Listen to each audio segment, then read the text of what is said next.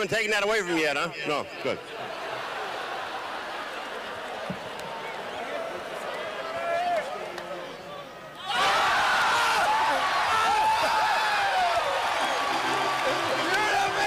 I got you, bastard. Wait a minute, we gotta get a word. No! How did you do that? I don't know. I have no idea. Who says there's not luck in football? You are the man. One time, everybody, Donald Trump. Unbelievable.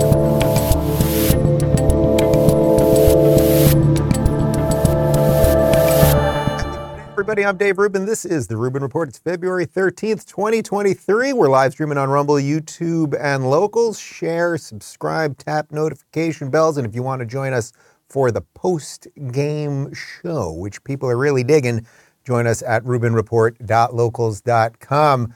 I thought that that was sort of the appropriate cold open for today's show because yesterday was the big Super Bowl, which actually was quite a game. The ending was a little marred with that uh, that illegal defense call, the pass interference call, but all good. Congratulations to the fine people of Kansas City and the Chiefs and all that good stuff. Um, and of course, what I want to talk about today is if you were watching the commercials, and for many people, for, I'd say for probably half the country or half half the people watching that freaking thing, uh, they are watching basically for the commercials. One of the things that I really realized, and it probably doesn't come as any great surprise to you guys, is that I am really just so not interested in what the mainstream culture pushes out. It feels so homogenized and boring, and everything is a member berry, you know, the South Park member berry meme. Like, that's what it is. Everything is like, we have to remember back now. It was very heavy on 80s and 90s references, which I love all that stuff.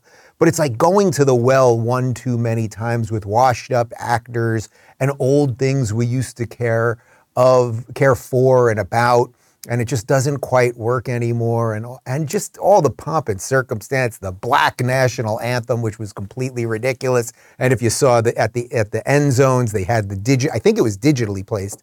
Do you know if it was digitally placed or it was on the field itself? The end racism in the end zone. So I guess we knocked out racism which was very exciting. So that was good at least by doing that uh, and then, of course, this morning, all the all the articles across mainstream media. It was the blackest Super Bowl ever. We had two black quarterbacks and racism in the end zone. Rihanna's black, uh, black this, but like nobody cares. Nobody cares. Was the game good? Do you know how to sing, lady?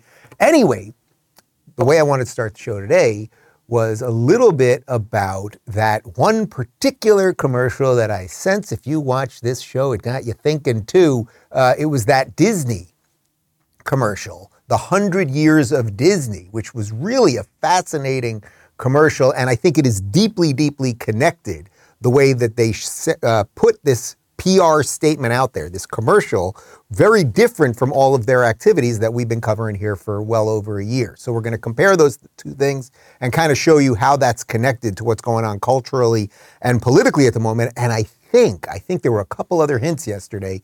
You can sort of see what the new cultural and political alliance is going to look like. I think this thing is beginning to form some kind of shape, and I think that's actually quite good for whatever's going to happen in 2024. Anyway, by the way, one other thing uh, that cold open there, apparently, when Donald Trump threw that football through that little hole there, it won somebody a million bucks. That was back in 1992, before he was a white supremacist, I guess.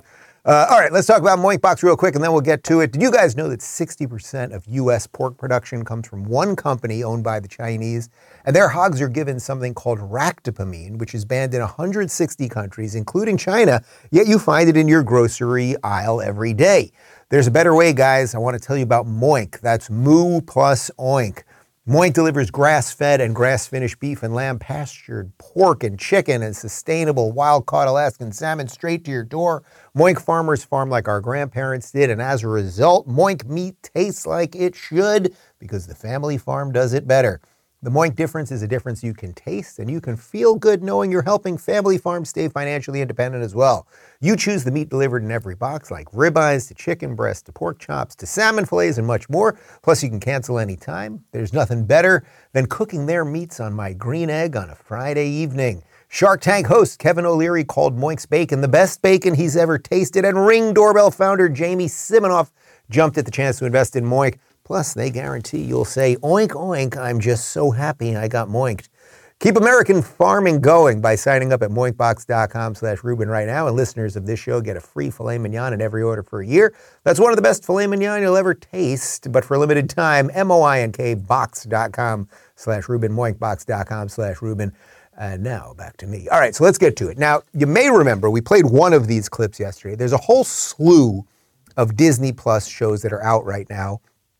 And as you guys know, the people behind the scenes, the executive producers, the writers, the directors, all of these people, they are woke beyond woke. They are double woke. They are quadruple woke, eight times woke. And they have made it their goal to put their political ideology into children's programming. Okay? Now, for a long time, and probably may, perhaps forever, artists at some level put some sort of political or cultural message in a painting or in music or in their the way they act, whatever it might be. That in and of, of itself is actually okay. That that's the point of good art because it says something that's beyond just looking at the picture, right? That's the actual point of art. Uh, but what these people are doing are putting a political ideology into messaging for young children to change the way they think. And that is very different than why an artist might create art in its purest sense. So before we show you the Disney 100 year anniversary commercial that they showed during the Super Bowl yesterday, this is the thing that they wanted everybody to see on the biggest TV day of the year. I want to show you one more clip of the new Disney Plus show Proud Family, uh, which is on right now. I don't have Disney Plus. I canceled it. Do you have Disney Plus? No Disney Plus? You, no, no, Disney Plus in this room, okay? Uh, but this is Proud Family on Disney Plus. Enjoy. Oh, you understand love, don't you? No, no, I do not understand anything about white fragility.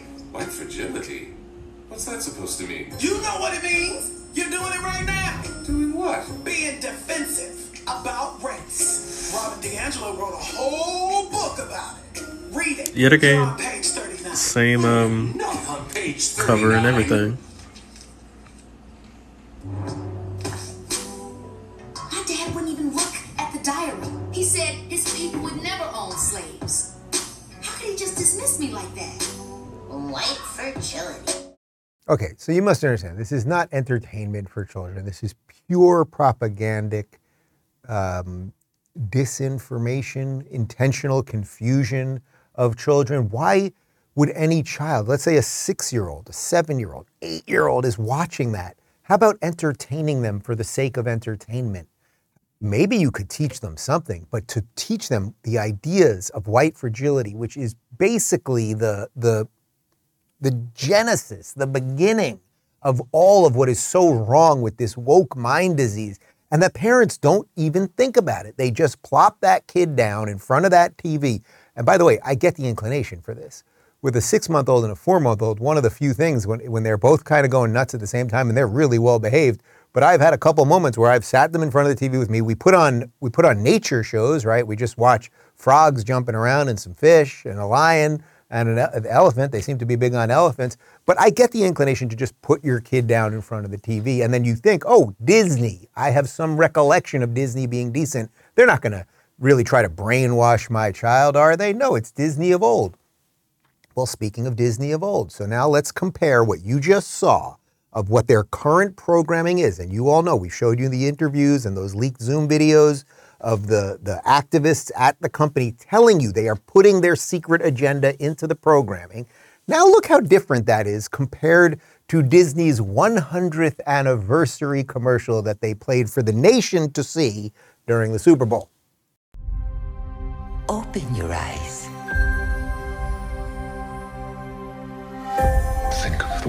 One place you've always wanted to see.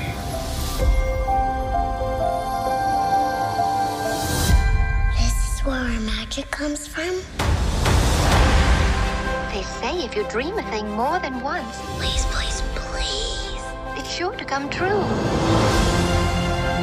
Everything you see exists together in the great circle of life. There are stories about what happened. It's. All of it. In every job that must be done, there is an element of fun. I told you she was tricky. Life is full of possibilities. What do you want to be remembered for? The world is in our hands, and we gotta do something with it. Yes! I just want to say a word of thanks to all the artists, the workers, and all of you. The young and the young in heart.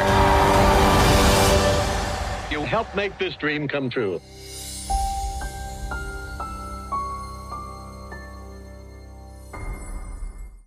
Isn't that interesting, guys? When they want to put the money to make the commercial, to put it on the most watched television thing of the year, there's none of the wokeness. There's no neo racism. We don't have boy princesses. There's no black woman lecturing a white guy about what he did wrong or what his ancestors did wrong.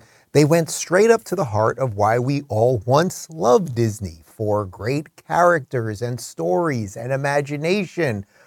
Without getting too critical of it, I, you know, my feelings about what they've done to Star Wars and everything else. Then they bought all of these properties, and I think it is a problem when one giant corporation owns so many of a culture's dreams, say Star Wars, all of Marvel, all the cartoons, et cetera, et cetera. But let's just put that aside for the purpose of this. Why is it that they felt they should pour that money into promoting that? Why, if they are so proud of the woke programming that they're putting out here and that Buzz Lightyear, what happened? He slept with the dude or whatever happened in that last movie and the other thing, and, and just these people that are pushing neo racism on children. Why wasn't any of that in there? Now, I'm going to guess actually that uh, Bob Iger, who is the once and current uh, CEO of Disney, that he has a headache on his hands this morning over there at Disney.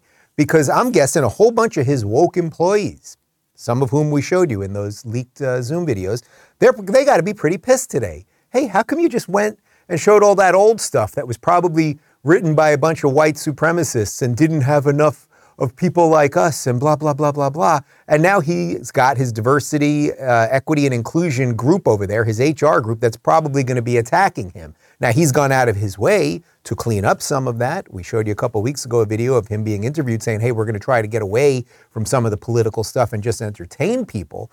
But again, why would he say that? Why would Disney go out of their way to spend an awful lot of money to ignore the woke stuff and get you to think that Disney is Disney of old? Well, there might be a reason for it because there is this guy here in the free state of Florida who was not happy about any of this nonsense. And he said, No more, Disney. We're taking away your tax breaks. We're taking away some of your self governing privileges. Uh, we're taking away a whole bunch more from the way you're running Orlando and, and running so many people's lives because you are propagandizing to children. That guy's name is Ron DeSantis. And uh, yeah, he's beaten Disney. And well, listen to the governor himself. Disney's going to pay its debt. And I think if you remember when we did the initial special session where we set the sunset date, and we knew we'd have to deal with this. I always said that they're going to come in and we're going to we're going to figure out the best way to do it. Uh, so so what I said really for the last six nine months is Disney is no longer going to have self government. They're not going to have their own government. Disney is going to pay its fair share of taxes, and Disney's going to honor the debt, and that's exactly what this proposed piece of legislation will do. Uh, if you remember when we, uh, first went down this road last spring, a lot of folks in the media were saying that, oh my gosh, Disney's actually going to pay less taxes and Floridians are going to pay more taxes. They were saying that. And I'm like, you've got to be kidding me. Well, this puts that to bed. And so those debts will be honored and those will be paid. Now, this is obviously now going to be controlled by the state of Florida, which is no longer self governing for them. So there's a new sheriff in town and that's just the way it's going to be.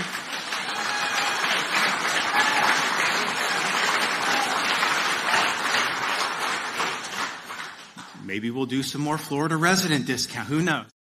All right. So you see what's going on here. This is why I started the show by saying that what is happening right now is we are seeing the cultural and political alliance come together that I think can get us out of this stuff. right? It's not nothing that Disney put this commercial up. It's because they're back on their heels because they're losing the tax breaks and the self governance. And I think they had an airport there that's now not going to be fully their airport and a whole bunch of other stuff. But the point is, DeSantis came in as a political leader, picked a fight that everyone said he was going to lose.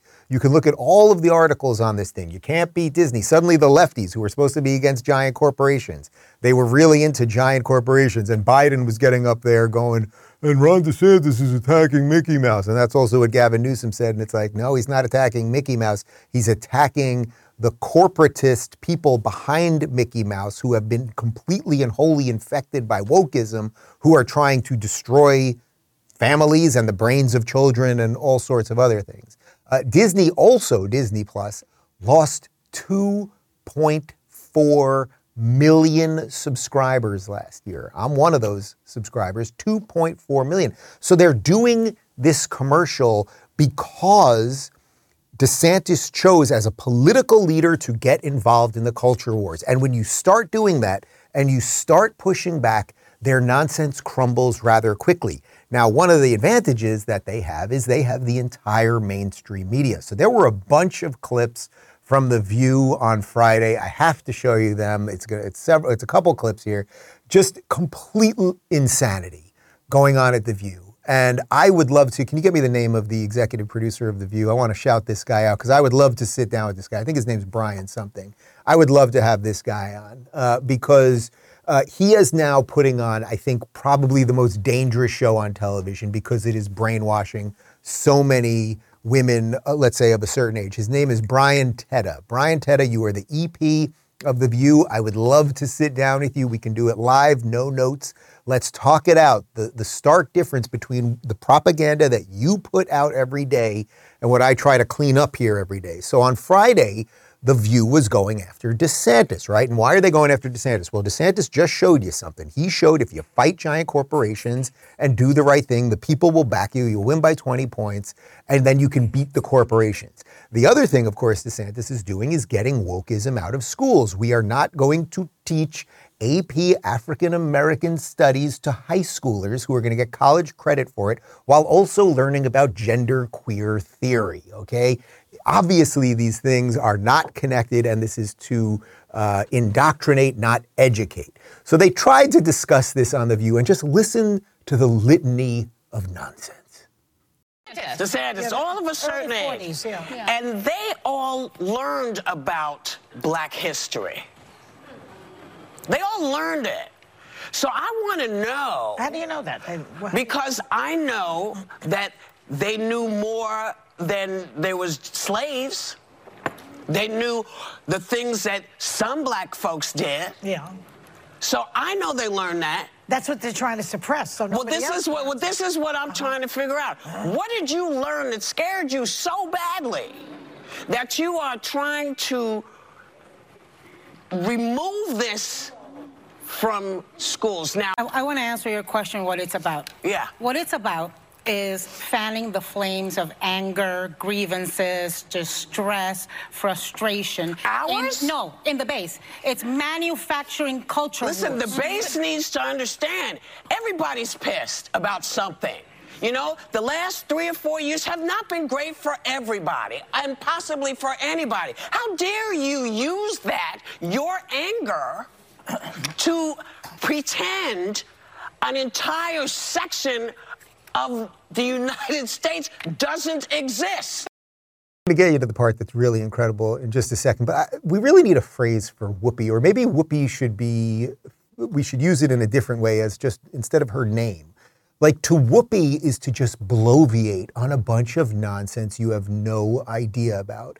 They are not trying to remove the history of slavery or of civil rights from high school or junior high school or anywhere else in Florida. They are specifically going after one AP course, which would be taught in high school to give college credit to kids, where part of the course itself will teach critical race theory. We'll get to that in a second. Part of it will teach about the importance of reparations. That's teaching policy, future policy to kids. That's not right. And also gender queer theory. Did Harriet Tubman go down on a couple chicks while she was getting them through the Underground Railroad? There's a sentence that's never been said before. But it continues. Now you also have to remember as you watch this clip. So Whoopi, Whoopi is just whoopieing. She has no idea what she's saying, but she says it with a lot of emotion, and that is really good for for leftists. They love emotion over anything that has to do with reality. Then Anna Navarro there, and Anna used to be a sane Republican. She worked for, I believe she was Marco Rubio right here in Florida. She was Marco Rubio's campaign manager. And now she is just another crazy person that somehow she's telling you the whole base of her former party, or I think she still pretends to be a Republican, uh, is all a bunch of racist. Yet somehow they were supporting Marco Rubio. I'm pretty sure he's not white uh, and everything else. And then here we go. Here's Alyssa Farah. This is, she's really, you know, Sunny Hostin, you know my feelings on her. Like, she's just like a genuine racist and awful. Just like, they're just so bad. Okay, fine. Al- Alyssa Farah, though, Alyssa Farah Griffin, her name is. She used to work for Mitt Romney. She is the token conservative on this panel. And what she doesn't seem to understand is for the, I don't know how many, they probably give her about $3 million a year to be on, to host that show, something like that, a couple of years. So you're going to make some serious cash on that thing.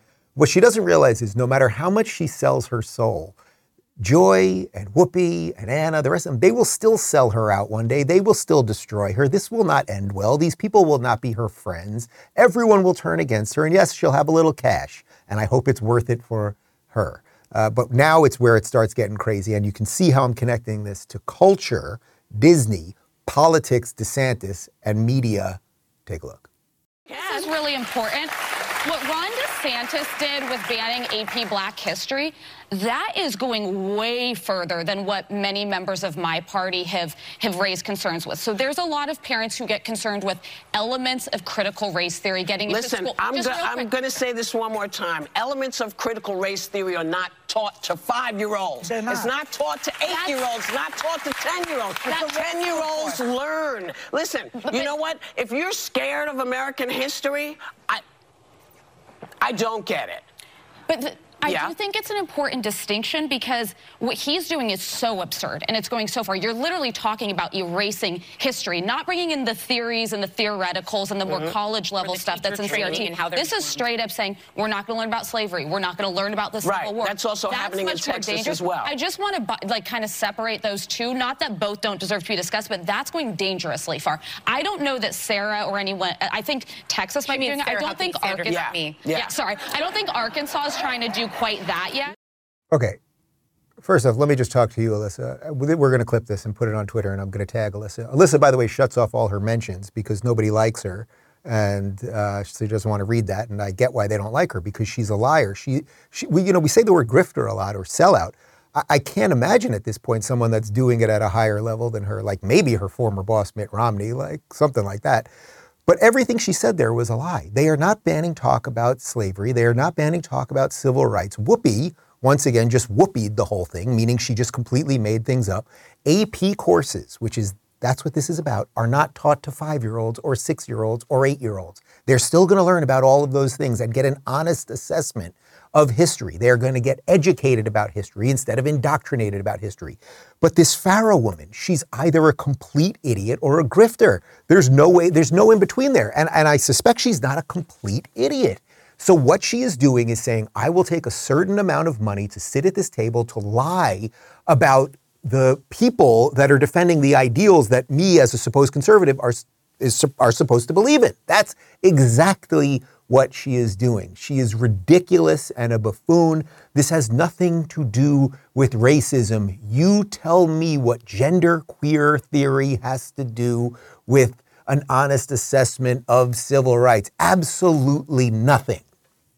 Ben Shapiro has an interesting line on this that I thought was apropos. Put this tweet up. Uh, he's talking about this Lizzo flute controversy. Now, you may remember a couple weeks ago, Lizzo, who is this tremendously giant woman, who I guess is a singer. She's a singer, or a, yeah, she's a singer. Okay, and she she's huge. This woman, and and she loves being huge. So I'm not even making fun of her. She is a giant, tremendous, huge woman. She wears skimpy little bikinis. She plays the flute anyway, here's what Ben said about it, and you'll see how I'm connecting these things. This Lizzo flute controversy is a perfect example of what I have termed face tattoo phenomenon. The phenomenon whereby someone does something deliberately controversial in an attempt to draw attention and then acts offended when you notice. This is exactly what these people have been doing. They get in your face and say, We are going to teach African American history. We are going to combine it. There's no problem in and of itself with that. We are going to combine that with gender queer theory. This is going to be an extension of critical race theory, and it's going to, yes, whoopee, even though AP courses aren't taught to five year olds. All of this stuff is going to leak down into every age that every child is at at school, and it will still be pushed by Disney. See the videos that we just showed you a moment ago. And every cultural thing will infect them, and ed- every educational institution will infect them, and all of the stuff. So, but this is exactly what they do. And this is what Ben is referring to. Because then when you push back, they get the reaction that they want because then they are the victim and they love that. So that is why they hate DeSantis. What DeSantis is doing, all he is doing, he's doing two things. I would say he's saying, stop. Enough is enough. That's the first thing. And that's the most important thing because we're always on this slow descent to woke hell. And we keep going and going and going. And we have been waiting for a couple people. You know, picture it, it's a, it's a train, right? It's a train going down a track. You got the ravine over there, and you're just going and going and going, and you're you, you know the ravine's coming.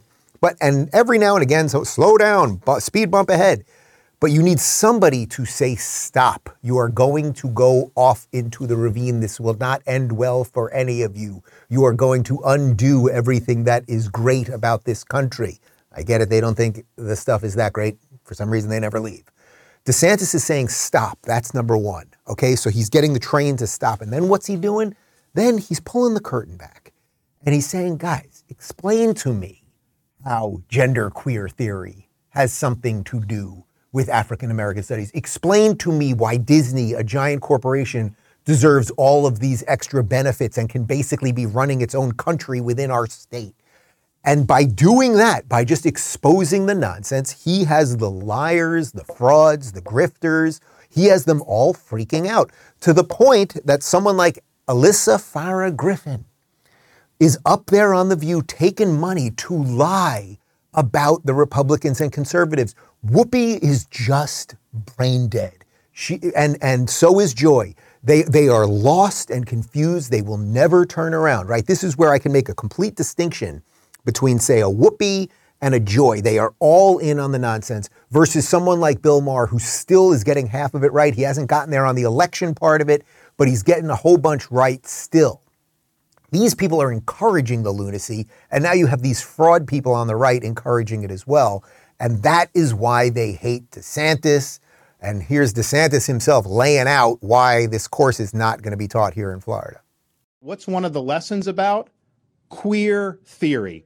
Now, who would say that an important part of black history is queer theory? That is somebody pushing an agenda on our kids. And so when you look to see they have stuff about intersectionality, abolishing prisons, that's a political agenda. And so we're on, that's the wrong side of the line for Florida standards.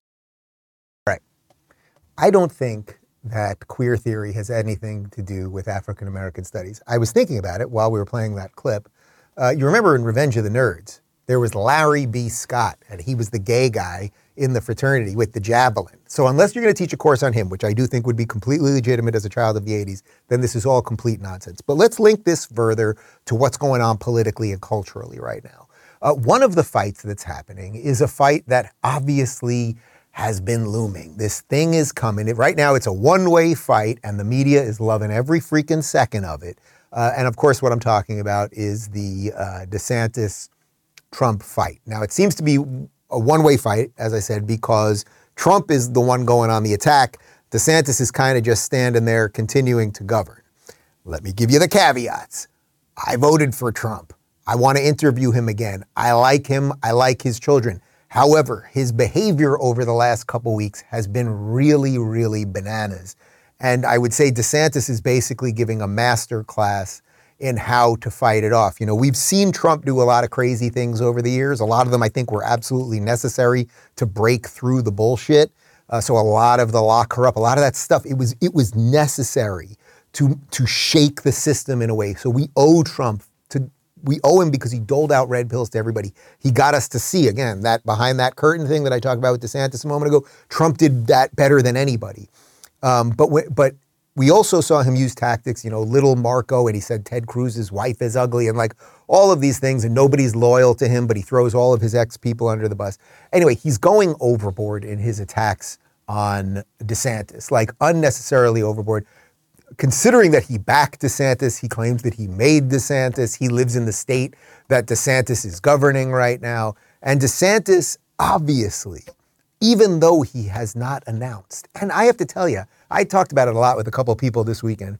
Let me just cards on the table for real, guys. There is a huge part of me that does not want DeSantis to run. And in some ways, it's even the bigger part of me than the part that that thinks that we should turn this whole country around. Meaning, I live in the state that is the most functional, competent state. We have the best head executive. His work has just begun. He's continuing to do everything, and we could use four more years of him doing all of these great things. The real question is do you send your best soldier out? There is a war. There is a war brewing, or a coming, or it's the barbarians are at the gate. Do you send your best guy out knowing that maybe the war can't be won? Maybe the machine is that powerful. Maybe Trump is willing to do things that would be that evil and irreparably harm him and all of those things. So I think there is a strong, I really mean this, there is a strong, strong argument for DeSantis to stay right here. And maybe as a Floridian, I just should not care that much about the grander experiment at this point. I'm not saying that's fully where I'm at, but I think there is a strong argument to be made on that. But I do for sure think that DeSantis would be the best president. And I certainly think he is the biggest threat to the system because he is Trump, but competent. Okay, so putting just all of that out there, just put that in a little bucket for a moment. Here's a couple things that Trump has been doing. Uh, and you tell me if you if you if this feels right to you, if you think this is going to work. And just pointing out once again, we don't even know if DeSantis is going to run. And this is extremely early, so it seems like you're throwing the kitchen sink out at this point. Here's uh, here's Trump on Truth Social. Apparently, some random person, Dong Chang Lee, uh, found on Truth Social, found this picture. We're told that apparently this is Ron DeSantis at some point. I don't know. And it says here is Ron DeSanctimonious, worst nickname ever. It's not sticking grooming high school girls with alcohol as a teacher. Okay, first off, it's not clear if that's doctored or not. Secondly, um, it could be non-alcoholic beer. It could be root beer. We don't know what the hell it is. There's no none of these girls have come, like it's it, even to me talking about this. In some ways, I'm doing Trump's dirty work here, which I don't like. But the point is. Does anyone think that that's really a, rep, a, a good representation of the life that Ron DeSantis is living? And did did all of us do crazy things in college and all of that stuff? But he's doing that kind of thing. And and what oh, so just put it up one more time. So what he what Trump added to it was that's not Ron, is it? He would never do such a thing. I mean, this is Donald Trump, grab him by the pussy. So it's like, is this the game you want to play, man? Is this the game you want to play? So DeSantis is wisely just playing this thing real cool. Take a look. And I'd also just say this I spend my time delivering results for the people of Florida and fighting against Joe Biden. That's how I spend my time.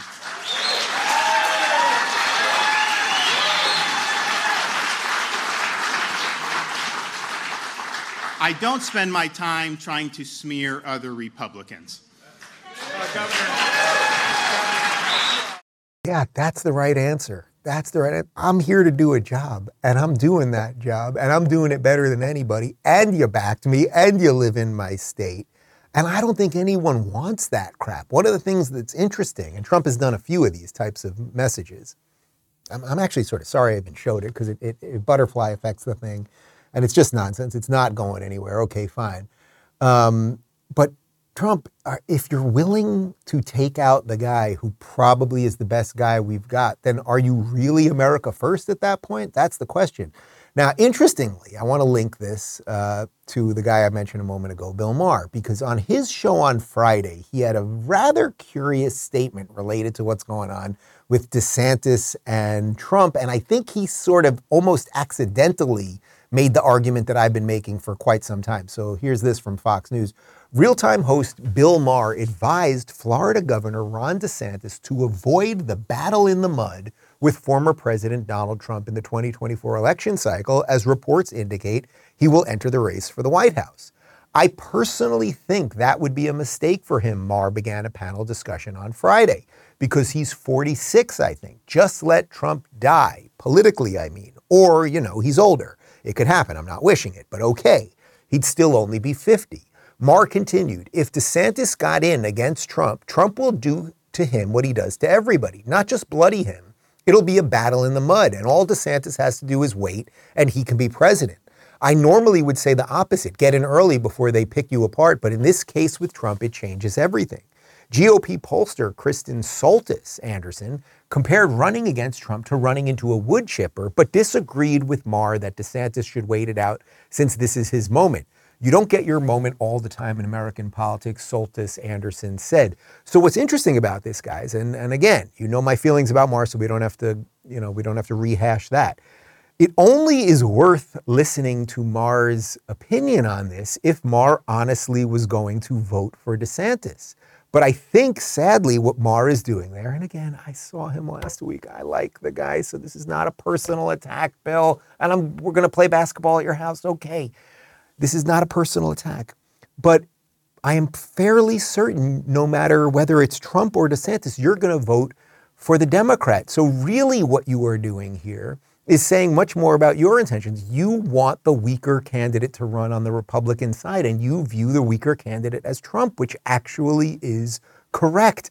DeSantis is the guy that can bring the moderates. DeSantis is the guy that can bring the the disaffected liberals and young people. Like we know who's the new person that's going to suddenly move to Trump. So Maher's doing something. It's like it, you're advising DeSantis, but I would only take, if I was DeSantis, I would only take advice from people that want to help me, not people that want to kneecap me. And that is the problem with what Bill Maher's line of thinking there is. Although, as you guys know, when I did Bill Maher's podcast, I got him to admit he would move to Florida if California ever came crashing down again when it comes to lockdowns and mandates and all of that stuff. Um, but I think you see it. Bill Maher, again, this is a guy that a week before the election was saying if you, if you, you know, for all the stuff he gets right on wokeness and free speech and all that stuff, he basically two, three days before the midterms was saying if you want to save democracy, you got to vote for Democrats. So why would DeSantis or any sane Republican take uh, his advice? I just don't know. But okay, where does that lead us? Well, 2024 is a coming. And apparently, because Joe Biden did not fall off the stage the other day at the State of the Union, did not knock the podium over and have his eyeball explode, uh, everybody's saying he's going to run again. Because, yes, that really makes sense. We should have 83, he'll be 83 year old Joe Biden. Man cannot complete a sentence. There is zero chance they let him hold a phone, has no idea what he is doing. Occasionally, they can drug him with something really special. I'll have what she's having. Uh, so that he can get out there and pretend that he's functional. Apparently, he's going to run again. Here's Karine Jean-Pierre.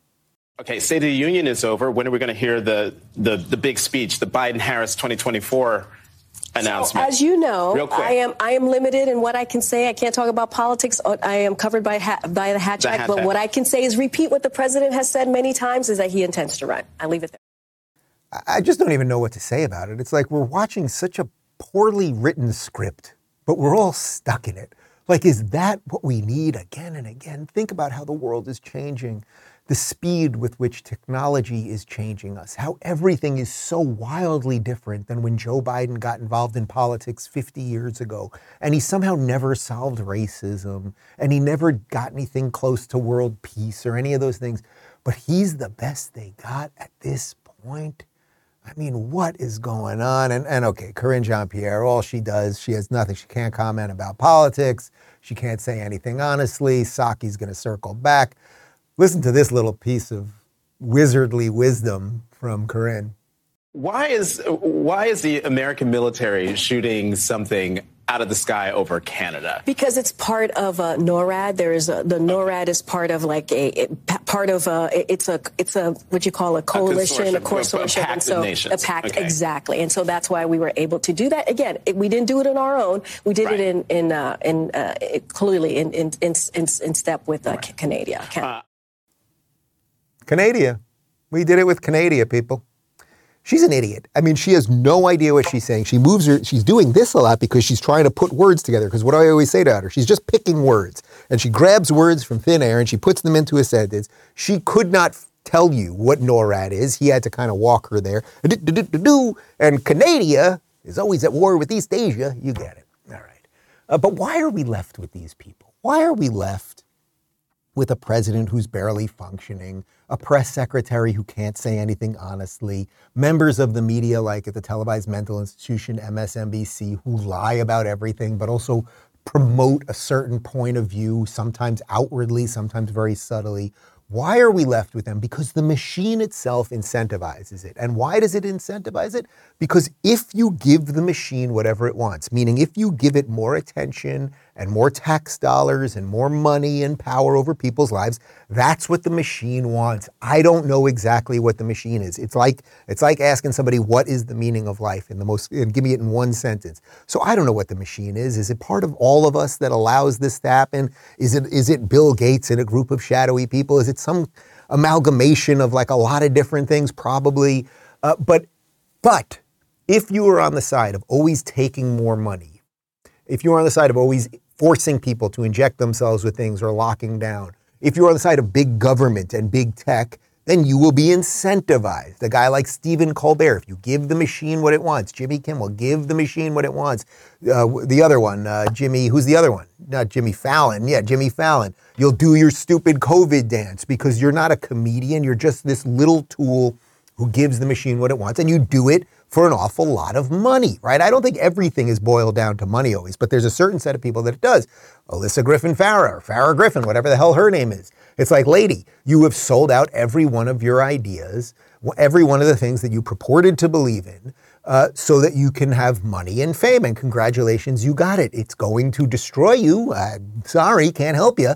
Uh, but there we go. So the machine incentivizes it. Uh, and that brings us to another thing that's going on right now, which is that we are finding out not only through the Twitter files, uh, but through some congressional hearings lately. And you, we showed you a couple clips last week. Jim Jordan doing a bang up job at those hearings, Lauren Boebert doing a bang up job at those hearings, going after Twitter executives. As I said to you guys, they're going to have to go after FBI agents as well. Like, if we're going to do anything about any of this, somebody's going to have to pay the price. Otherwise, otherwise, the rest of us, the sane middle, the rest of the people that are watching the show are just going to tune out of the show because none of it will make sense anymore. Oh, we just have hearings and nothing ever happens. Anyway, one of the people that has been fighting a lot of this stuff, guess what, guys? She was a Democrat, Tulsi Gabbard. Yeah, she ran for president as a Democrat. And what did the Democrat Party do? It tried to destroy her. What did media do? It tried to paint her as a, a Syrian ally or an ally of Assad in Syria and anti American. She's a member of our military, a current member of our military still to this day.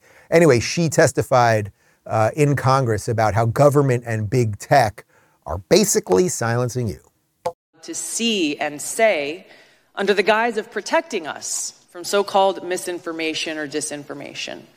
Now, of course, they appoint themselves as the sole authority and voice of truth, of information, backed by the most lethal force on earth with the power to target anyone they deem a threat.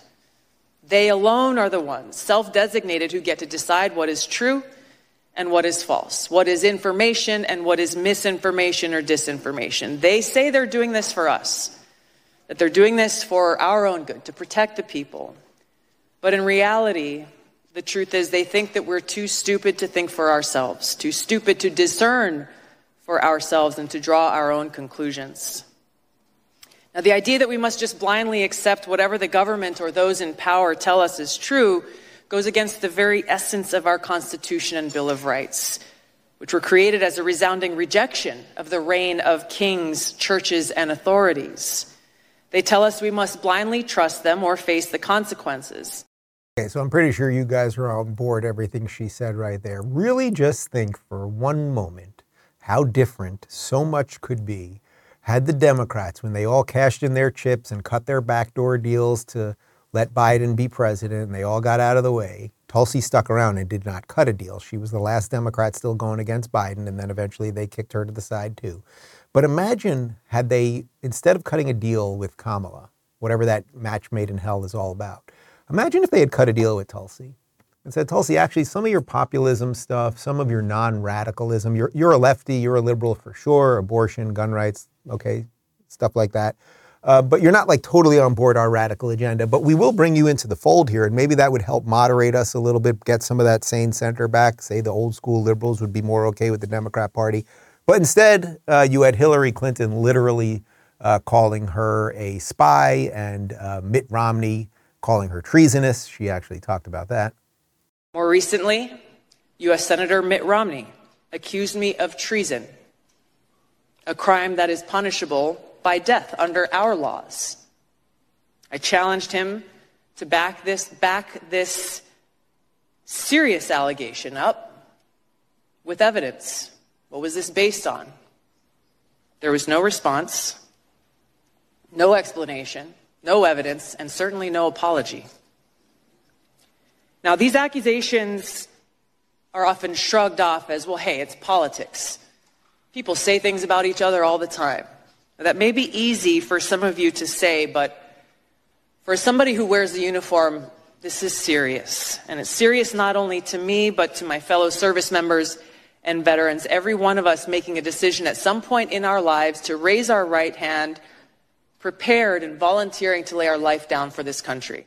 I love what she said right there because she's connecting her political service to her military service. And when you, as she points out, when you go into the military, you don't know if you're coming back alive you don't know if you're coming back maimed or wounded. You don't know what mission they're going to send you out on. And when you go up there as a politician, you know they're going to say the worst things about you. But really think about it. When that woman, Tulsi Gabbard, was running for president, Hillary Clinton literally said she was a Russian asset. And nobody called Hillary out on it. It was just, oh, oh, that's what Hillary said. You're allowed to do that. And that's what Tulsi's saying. It's like you can say these things in politics. Mitt Romney had no reason to believe that Tulsi is treasonous. Tulsi just doesn't buy the uniparty stuff that you believe in. I mean, Romney, you pretend you're a Republican, but you, you're really a Democrat, obviously. And it's kind of funny because we can link that to the girl that used to work for you, Alyssa Farah Griffin. I mean, this is these people.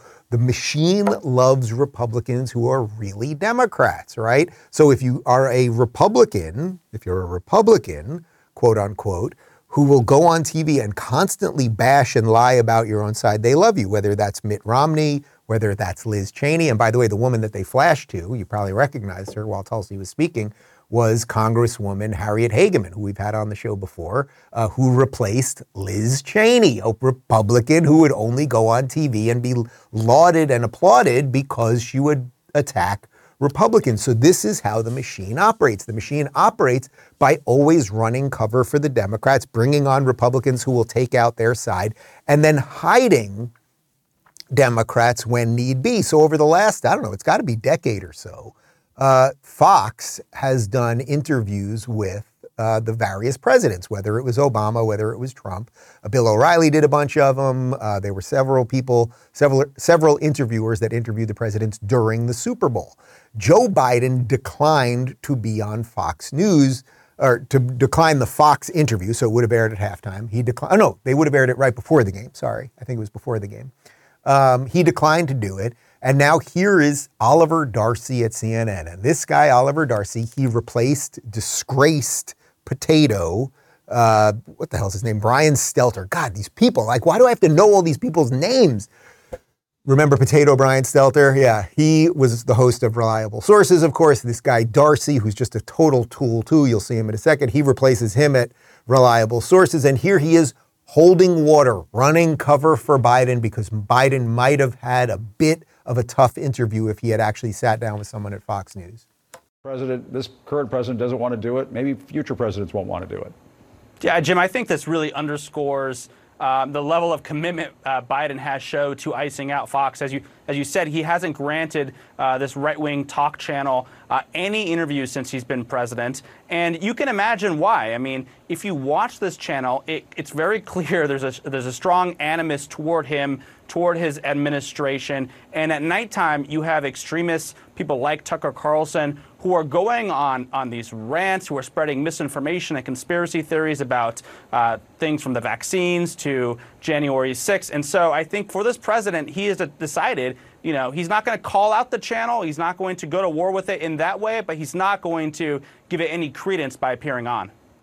My buddy Viva Frei, who we had on the show, what was it last Friday? Confession through projection, right? Everything they say is true about them First off, it's Biden's commitment. It's, it's really his commitment to the truth. That's why he won't go on Fox News. And you know, it's not as if he's going to be asked hard questions, right? They would have put Bret Baier up there or something like that. He would have got a couple, maybe slightly, maybe, maybe slightly. But they also edit everything Biden says. He's never going to do a live interview again. Remember when he almost had that complete, full on mental breakdown when he was doing that town hall with Anderson Cooper and Anderson was basically finishing his sentences the entire time. So he obviously would have done. They wouldn't have been taping it live to tape at exactly, you know, 6:15 before the game. This would have been something that would have been taped and edited. They would have had agreements before that when he starts talking about corn pop and his hairy leg, we're going to we're to edit that out, et cetera, et cetera. Um, also, he talked this this idea that it's Fox it's somehow Fox who are the extremists and they're sharing the misinformation about vaccines. You guys, you CNN clowns, you shared all of the misinformation about vaccines and cheered on vaccines that you had no idea whether they were going to work or not. Turns out that they don't work. And you guys shared all the lies about January 6th, the insurrection. Nobody had plans, nobody had guns. It's so bizarre. So everything they say is the reverse of the truth. But you know what happens? You know what happens when you have crappy garbage, crappy garbage coming out of CNN and MSNBC and NBC and ABC and CBS and everything else? People start looking for something a little more true. And then it not just leaks through the, the news portion of this, it leaks through all of the entertainment side of this thing, which is why a couple times in the last few weeks I've brought up is The View considered an entertainment show or a news show?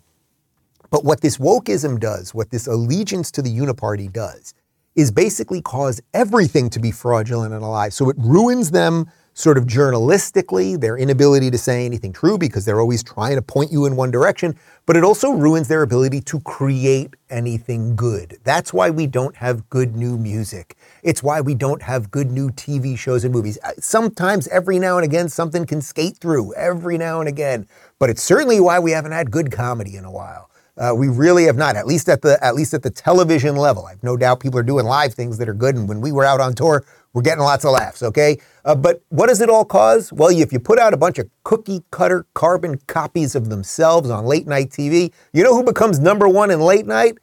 a guy by the name of Greg Gutfeld, who has three writers and I'm pretty sure one other guy that works on the show. I predicted on the debut of the Gutfeld evening show, which I was on, I said you will be number one in late night. I think we said within six months. He made it in three months. They aired a, a quick spot during the Super Bowl. I just wanted to throw to that. Gutfeld, new king of late night commercial, ready to roll. Isn't this great? Is this cultural appropriation? Action. Hello, America. That's a wrap. What? Sorry, these ads are pricey. And that's like perfect of why Gutfeld is who he is at this point and why the shows work. And like whatever they paid for that doesn't even matter. It doesn't even matter if you think it's funny or not. The point is he's doing something a little different and people have had enough of it. So how do I link this again to where we started at the beginning? This cultural and political alliance that is coming together. It's starting to take shape. We can kind of see it well, this is interesting. Look who is sitting in the same box at the Super Bowl. Well, you've got some brilliant minds in that photo Rupert Murdoch, Elizabeth Murdoch, Elon Musk. Rupert pays our checks too, so that's always good. but uh, yeah, everyone taking in Super Bowl 50. Well, isn't that something? Rupert Murdoch, owner of Fox, sitting with Elon. Something's starting to cook. Elon bought Twitter all of these pieces are kind of presenting itself. And now let me just do a little pat on the back. The Spectator had a really nice piece uh, this weekend that I was included in, and I thought it was apropos of everything we're talking about. Here's a little quote from the piece. Uh, for several decades, Rush Limbaugh used radio to present a conservative analysis of current affairs to millions of Americans. Today, a new generation of commenters has emerged, achieving with the new media what Rush using radio. Uh, Joe Rogan, Ben Shapiro, Dave Rubin, and Dennis Prager each have acquired audiences of millions. In Britain, assorted YouTubers have achieved something similar. But is there not a danger that these new media pundits are speaking to an audience that already agrees with them? Such is the fragmented nature of the modern media market. There is little prospect of reaching beyond those that already subscribe to their worldview the way that Rush Limbaugh's ubiquitous broadcasts were able to. How can we reach beyond those that already agree with us? Guys, that the reason I left that part in there is because that has been my mission all along. My life literally my life, my day to day operation over these past however many years that you've known me has been an example of not only moving. If you look at my bio and everything else, it's like that's a guy that should live in Cali, but moving to Florida. And sure, having some differences with some people, and maybe somebody's not thrilled with this or that about me, but putting together this new coalition of people, right? That's why I talk about the libertarians and the ex libs and the religious conservatives and the new school conservatives and all of these things to put them together because that is the tapestry of America. And that is why I love when I look in the comment section and see that some of you disagree with me on this or that. Or I don't sit here and pretend to tell you that I and I alone know the truth, right? I leave some things with unanswered questions so that you guys can think about it too. And, we, and then we can all kind of play it out together and figure out what's what. So I would never want to be in that in that sense of an echo chamber. It's it's tough. It is harder and harder as the, you know. Obviously, I focus more now on, on doing this show, meaning the, the direct to camera, talking to you, sharing the news with you, than I do on the interviews. We're doing one or two interviews a week. But part of the reason was because it also became basically impossible to find people that would sit down with me that disagreed with me on things uh, that that were that had legitimate backgrounds or something. Like I can find some random hater on YouTube that would love to come on here and yell at me. Um, but because the left has become so crazy, and because if you sit down with someone who doesn't agree with us on this, then you are like them too. It became harder and harder to do that. So I will always, always look for those other avenues to find new people in this thing. And I can just tell you guys, after touring on this last book and, and everything I've done and the amount of email I get. I mean, the, the amount of people who disagree on a whole bunch of things and are still here because we love America. We love freedom. We don't want to give this thing away. And we want to stop what is the greatest threat, which is this confluence of wokeism and the uniparty and the globalists and all these things. It's like, I'll, I'll take that bet. I'll take that bet that we can do it. I really will. Guys, it's me Monday over at the locals community. Here's what I put up. 2021, if anyone refuses the COVID shot, they should be fired, put in camps, have their kids taken, be denied medical care, and left to die. 2022, we were all misinformed. Let's just forgive each other and forget about it. We'll find out what 2023 brings on that, but uh, a couple hundred people already have put in some comments, so please jump in and do that. And now, if you'd like to join us for the post game show, lots of people have been joining. Uh, we take some questions, some comments, and a bunch more. Uh, you can join us in about 30 seconds at rubinreport.locals.com. And my full interview with Dr. Robert Malone. You guys know Malone. He is the doctor that owns more mRNA patents than anybody, basically invented mRNA technology, and has become probably the premier voice in warning against these vaccines. Think about that. Uh, part that full interview is up right now, so you can check that out. Uh, we will be back with the post game show momentarily. Have a great Monday, everybody. Joining us tonight is a father named Doug. He wrote Jill, my wife, a letter. Anybody who doubts it, contact my office. I'll give you a copy. But such a heinous act should have never happened. It is not fair.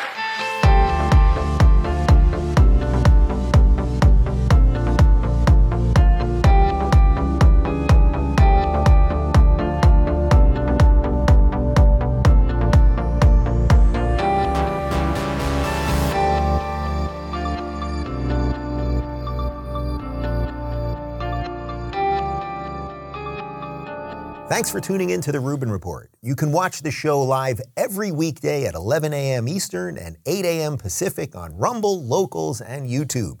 Don't forget to rate, review, share, and subscribe to this podcast. And you can join me for the post-game wrap-up every day after the show at rubinreport.locals.com.